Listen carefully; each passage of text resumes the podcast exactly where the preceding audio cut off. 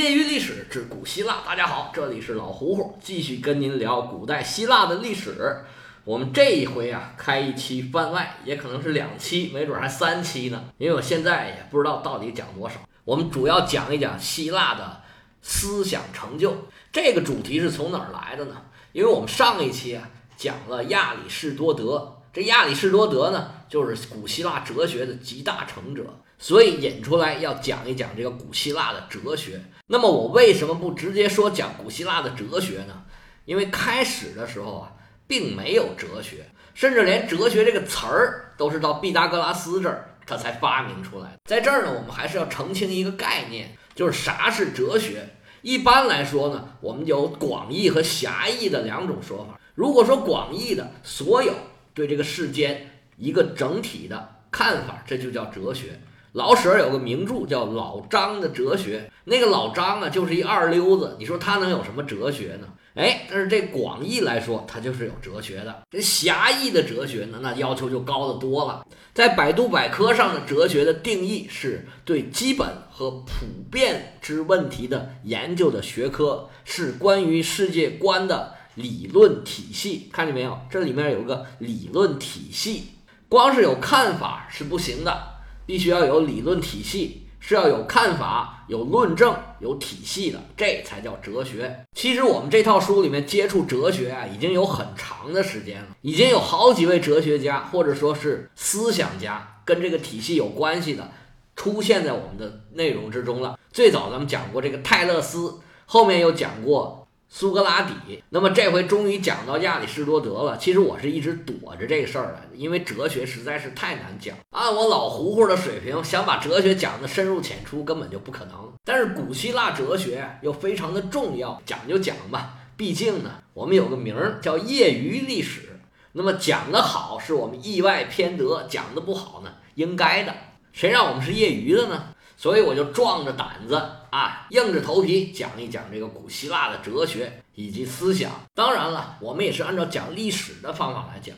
这里面呢，有些概念我能解释，我就解释；不解释的，我就默认大家是都懂的了。而且所有这些概念跟我的理解是一样的。因为如果掰开了揉碎了就这么讲的话呀，这个哲学的内容。比我们历史的内容可能还要多。闲话少说，我们打板就唱，先讲讲啊，为什么哲学会产生在希腊这块地方？哲学的产生呢，必然是这么个途径，就是说，开始是对世界的认识，然后呢是理解，对世界的认识和理解的基础上，就产生了对世界的思想思考，然后对各种思想进行总结提炼，把它抽象化、格式化。才会形成各种各样类型的哲学。人类最初对世界的认识，会用一些比较简单的方法去解释这个问题。这些是什么呢？就是宗教和神话。基本上所有人类的早期，或者说比较蒙昧的阶段，就已经产生了各种各样的宗教、各种各样的信仰。他们核心的就是要有一个或者有多个神。所谓神呢，就是超自然的力量，可以主宰各个自然现象的。人类所不能理解的一些力量，随着人类认识的发展，就会有一些人啊，他慢慢的不满足于之前对这些自然现象的解释，开始自己开动脑筋想一想，哎，这世界的本源到底是怎么样的？世界上各个东西的关系又是什么样的？我们人又跟世界到底有什么关系？就开始琢磨这些问题。在这个阶段呢，其实很多地方都产生了被我们称为自然哲学的一些。思想家，他们纷纷提出自己的假说，认为世界的本源应该是这个，应该是那个。在我们中国呢，对世界本源的探究呢，主要以道家为主。他就是说，道可道，非常道嘛。不过非常客观的说，发展的最好的、体系最完整的、流派最多、探讨的最深的，就是古希腊的哲学。这个原因啊。我们以前好像也解释过，古希腊的哲学它也有一个发展的阶段，而每一个阶段的中心呢，也都是不一样的。这个跟人文啊、政治啊、历史的原因都有关系。我们慢慢说。最早出现哲学的苗头的地方在小亚细亚，后来这个中心呢转到了意大利的南部，最后就来到了雅典，算是把这事儿完成了。那为什么最早出现在小亚细亚呢？因为这边啊有几个非常有利的条件。小亚细亚沿海的一些城邦啊，是跟希腊半岛上的各个城邦基本上是同时期发展起来的。不过呢，他们繁荣的更早，因为这边的条件呢更好。这里呢既能背靠广大的农村地区，那个地方农业是非常发达的，还能面向爱琴海展开东西方的贸易。因为在当时的航海条件下，整个地中海最容易航行的就是爱琴海这边。爱琴海呀。岛屿特别的多，咱们以前说过，当时的航行方式呢，要不就是近岸航行，要不就是跳岛航行。我要基本上那个岛屿能在我的视线之内，或者说短期就能看见那个岛屿，我才能航行过去。否则呢，就只能沿着这个曲折的海岸走。所以，爱琴海这种可以。超劲儿的这个航行方式啊，是非常有利于做贸易的。那有利于贸易的同时呢，跟贸易一起来的就是交流。在小亚细亚这个地方啊，是背靠两大文明古国，古巴比伦和古埃及。到了公元前五六百年的时候，他们都已然是文明古国了，已经很长很长时间了。如果按古巴比伦公元前六千年，古埃及公元前五千年来算。到这个时候已经差不多是五六千年了，而那个时候离现在也不过是两千多年，所以古巴比伦跟古代埃及都已经发展出来很灿烂辉煌的文明了。他们的数学呀、天文呐、历法呀、几何啊，都已经有很深的认识了。而小亚细亚这边呢，都能够很方便的传承他们这些文化。还有一个原因，当时波斯帝国还没有兴起，小亚细亚这边呢，跟希腊这边差不多。都处于这种小型城邦的状态，没有一个很大的强权，而跟他一起产生的这种宗教信仰呢，也是各信各的，思想是非常自由的。所以你不管相信什么，哎，你不管想什么，都没有人干预你。这个跟中国的春秋战国时期比较相像，那时候不光各国之间的竞争，各种思想、各种学派之间也在竞争。而等到了波斯统一了小亚细亚，中国是秦国统一了全国。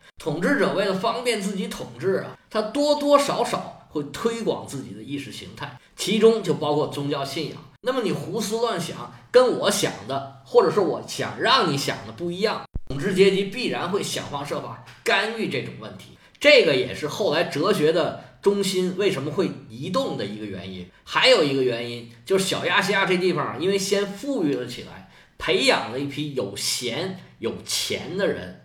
如果你成天辛苦劳作，或者说成天去到处打仗，肯定也没时间思考这世界到底怎么回事儿，我应该怎么生活。只有自己不为衣食发愁，才有可能去看月亮，而不是低头捡那六便士。而古希腊正是因为长时间维持了这种没有一个强权独大的，但是又能维持动态平衡，而又没有长期剧烈战争的这种状态。古希腊的哲学就是这么一点儿一点儿的发展起来。大致的情况讲完了，咱们开始进入具体的哲学家了。从这儿开始，我们讲的每一个人都是非常厉害、特别伟大的。我就大致说说他们的主张和成就，以及在学术啊以及思想上发展的作用。你就默认的在里面所有的成就、所有的作用上面都加上“伟大”俩字儿，哎。这个没毛病。我们迎来的第一位是咱们的老熟人，咱们以前见过。我们在讲雅典的时候提到梭伦有一位好朋友，就是这位泰勒斯。我们之前说过，泰勒斯和梭伦呢并列古希腊七贤，而且呢是仅有的两个被记住的，其他那五位都被历史所遗忘了。泰勒斯所出生的地方叫米利都。正是当时哲学的中心，而泰勒斯创建的这个学派呀，就叫米利都学派，也有把它称作爱奥尼亚学派的，因为这个地区叫做爱奥尼亚地区。之前咱们曾经说过，这爱奥尼亚地区啊，是一个经商为主的地区，而爱奥尼亚人呢，是渡海而来的希腊人，他们实际上都是移民。而在爱奥尼亚地区呢，尤其在米利都这里，是商业贵族的统治，而不是像希腊。是传统的氏族贵族，所以这里面就更少条条框框。而米利都呢，在这里面又是自然条件最好的一个地方，它位于门德雷斯河口，腹地农业发达，对面的海域啊，交通非常的便利，是当时的手工业、航海业以及商业的中心，文化也是非常的发达。而泰勒斯与其说他是个哲学家呀，还不如说他是个科学家。所以在他的头衔上啊，有科学和哲学之父两个。据说泰勒斯家里边特别有钱，而他这个血统啊也很复杂。他从小就受过非常好的教育，而且他作为一个商人呢，曾经到过很多地方，学过特别多的知识。他在土地测量啊、航海啊等很多方面都有很深的研究，也做出了不少贡献。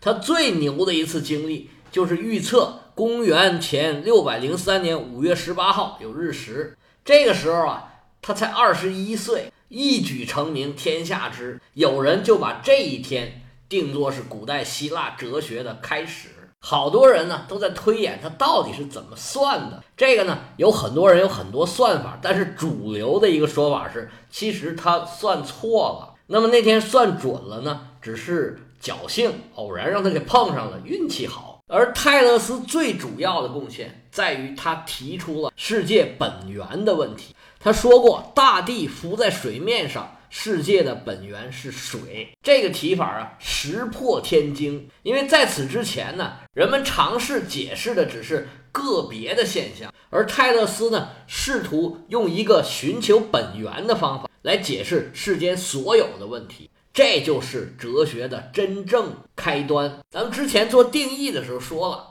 哲学研究的是基本和普遍的问题，它是第一个这么提的。这个正是他的伟大之处，而他提出来这世界本源是水呀，其实就是结合了古埃及、古巴比伦和古希腊的神话，因为这三个神话的创世啊，都跟水有点关系。他自己又生活在一个沿海的城市，他眼见着大地漂浮在水面上，所以这个水呀，应该是深深的印在他的脑子里面，所以他提出水是世界的本源。其实他到底提出什么是世界的本源不重要。他关键是要在思考这个问题，这个才重要。所以他的学生很快就有人反驳他，认为他说的这个世界的本源是水，这个不对，认为本源应该是气。后来就越来越多了，有说是土的，有说是火的。这说火的，回头我们就会介绍。不过他们就首先指出了哲学的普遍性原则，意思是说，他们说的这个水，他们说的这个气。并不是那个具体的哪儿的水，哪块水，哪个气，而是一种抽象的构成世界的这个元素。后人在他这个基础上啊，不断提出各种各样的提法。开始还是什么水呀、气呀、火呀这些东西，到后来就越来越抽象，开始出现认为数字、什么存在、灵性、理性这些概念。可以说，后世的唯物论和唯心论。都是慢慢从这儿发展出去。泰勒斯还有一个很大的贡献，他留下了一句话，叫做“万物都充满了神明”。他甚至在他们家厨房门口了写了一行字儿，叫做“请进”，神明也在里边。他说这个话的目的啊，是要人呢提高自己的理性，回到自己的经验上面来，实事求是的探讨宇宙，而不是盲目的跟随着神。当然了，在那个时候，他不可能明确的说世界上就没有神。那个时候呢，无神论还是非法的。这个咱们当初讲苏格拉底受审判的时候曾经说过这回事儿。不过很多的哲学家其实是绕着圈子，或者说回避神这个问题，因为在当时的条件下，跟宗教做正面的冲突呢是不现实的。宗教虽然有这样那样的问题，但是它的作用也是非常大的。首先，它能解释这个自然现象。否则，你这个天上打雷下雨、骤冷骤热、地震海啸，要不就没法解释。第二个，这个社会的分工，谁是奴隶，谁是君王，谁是贵族，你必须得说是神安排的，否则这社会动荡起来，谁也受不了。还有一个就是，尤其在希腊是这样的，他要解释人的欲望。你看看宙斯他们都那样，所以人呢，我这样也还可以了。泰勒斯到了晚年呢，就专心的研究学问了。他招了好多的学生，自己的思想呢也慢慢的越传播越广了。受他影响的人呢是越来越多。比如我们马上就要说的这位叫赫拉克利特。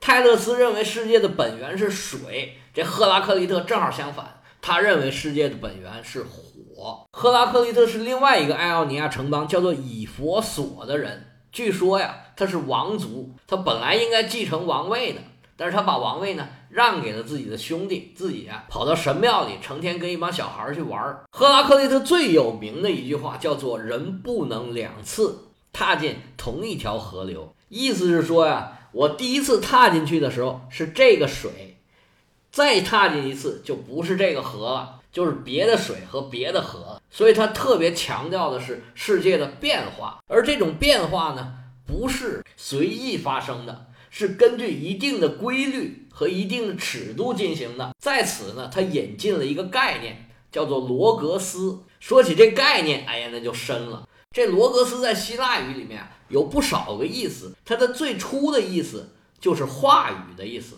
第二个意思呢是引申出来的意思。